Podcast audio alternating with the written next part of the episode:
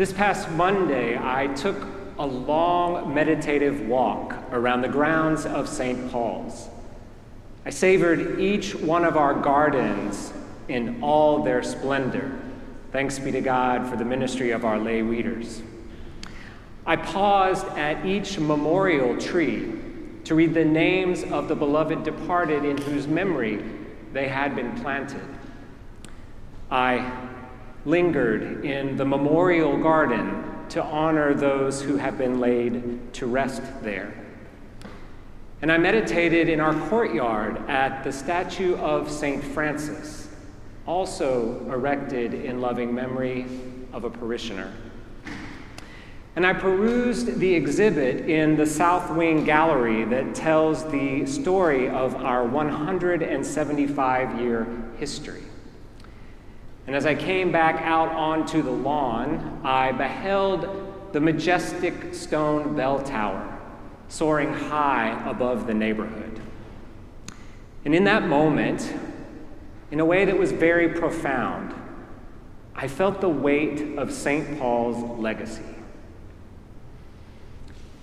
My Monday evening stroll was inspired by these words we just heard from the prophet Isaiah Look to the rock from which you were hewn, and to the quarry from which you were dug.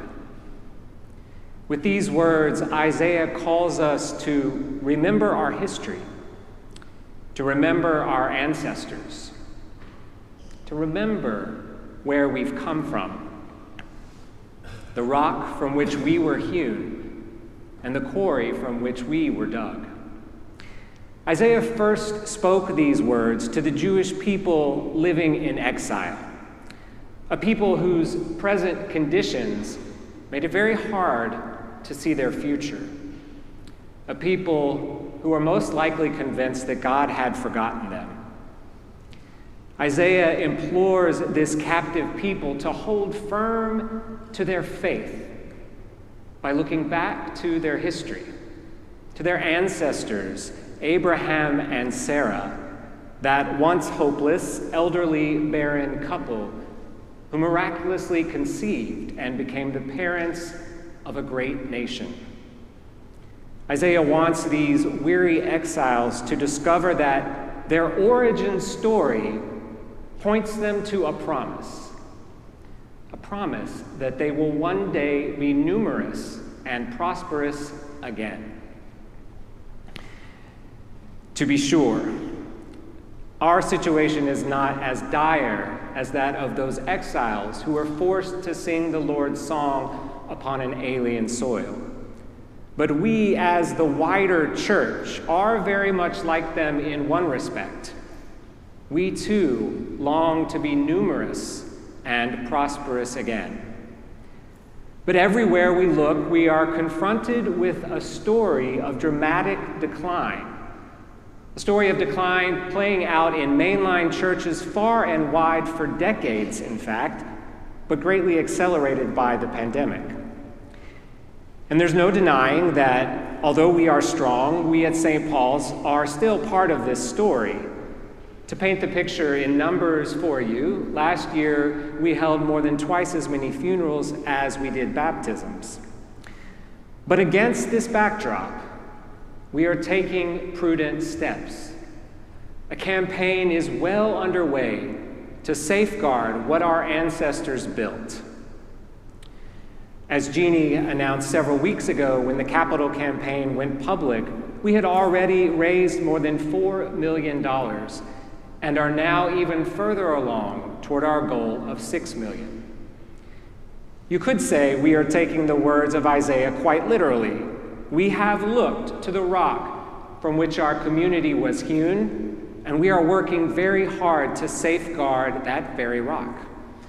The rock in whose shelter we gather week after week to be nourished by word and sacrament, to participate in God's mission in the world. There is a different kind of rock, however, that features prominently in our scriptures today. And this rock comes from our gospel passage. And according to Jesus, this is the true rock on which his church is built. And in case you missed it, it is not a building. As they are walking in the district of Caesarea Philippi, Jesus confronts his disciples with these arresting questions Who do people say that I am? And more importantly, who do you say that I am? The Apostle Peter, God bless him, always the first to speak, gets the answer right for once and offers this confident reply You are the Messiah, the Son of the living God. And this, Jesus reveals, is the rock on which his church is built. A confession of faith, a personal testimony about Jesus a declaration of Jesus' identity.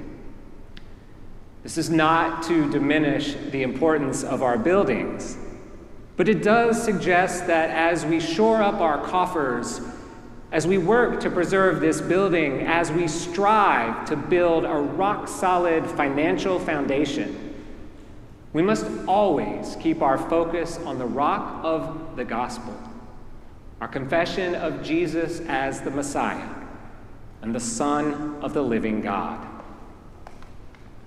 All the financial capital in the world will not ensure our future, will not guarantee our flourishing, unless we live daily in the light of this question from the lips of Jesus himself Who do you say that I am? Who do you say that I am? We should, each one of us, hear Jesus speaking directly to us this morning with this question. Although we are a community of good students, so we might be tempted to quote a creed or point to a page in the prayer book. But as one writer says, we cannot build our faith lives on hearsay alone. At some point, the question of who Jesus is must become a personal one. Now, truth be told, you do not have to have a perfect answer and be like Peter. We will soon discover next Sunday, in fact, that Peter isn't the A plus student for very long. Answering Jesus' question is the work of a lifetime. But you have to be willing to live the question and to answer it for yourself. You have to be willing to encounter Jesus in the words of Holy Scripture, in service to the poor and the oppressed, and by taking his broken body into your hands week after week in the sacrament of the Eucharist. Thanks to the dedicated ministry of those who maintain the St. Paul's archives, the wisdom of our forebears is available to all of us. And as I was combing through those archives this past week, I discovered a sermon delivered many years ago by a former rector on the eve of another capital campaign. And to the faithful who were gathered in this place on that day, he said this Our vision for St. Paul's is that it would be a parish of seekers. Seekers after the truth of God's love for his creation as perfectly revealed in Jesus Christ. If you are not at that point in your faith, he said, stick around. May God give to us, the faithful gathered on this day, the strength and the courage to continue living into that vision. And may God bless us with the willingness to live Jesus' question. For in seeking to answer it, in seeking to know Him, we are sure to find true prosperity. Amen.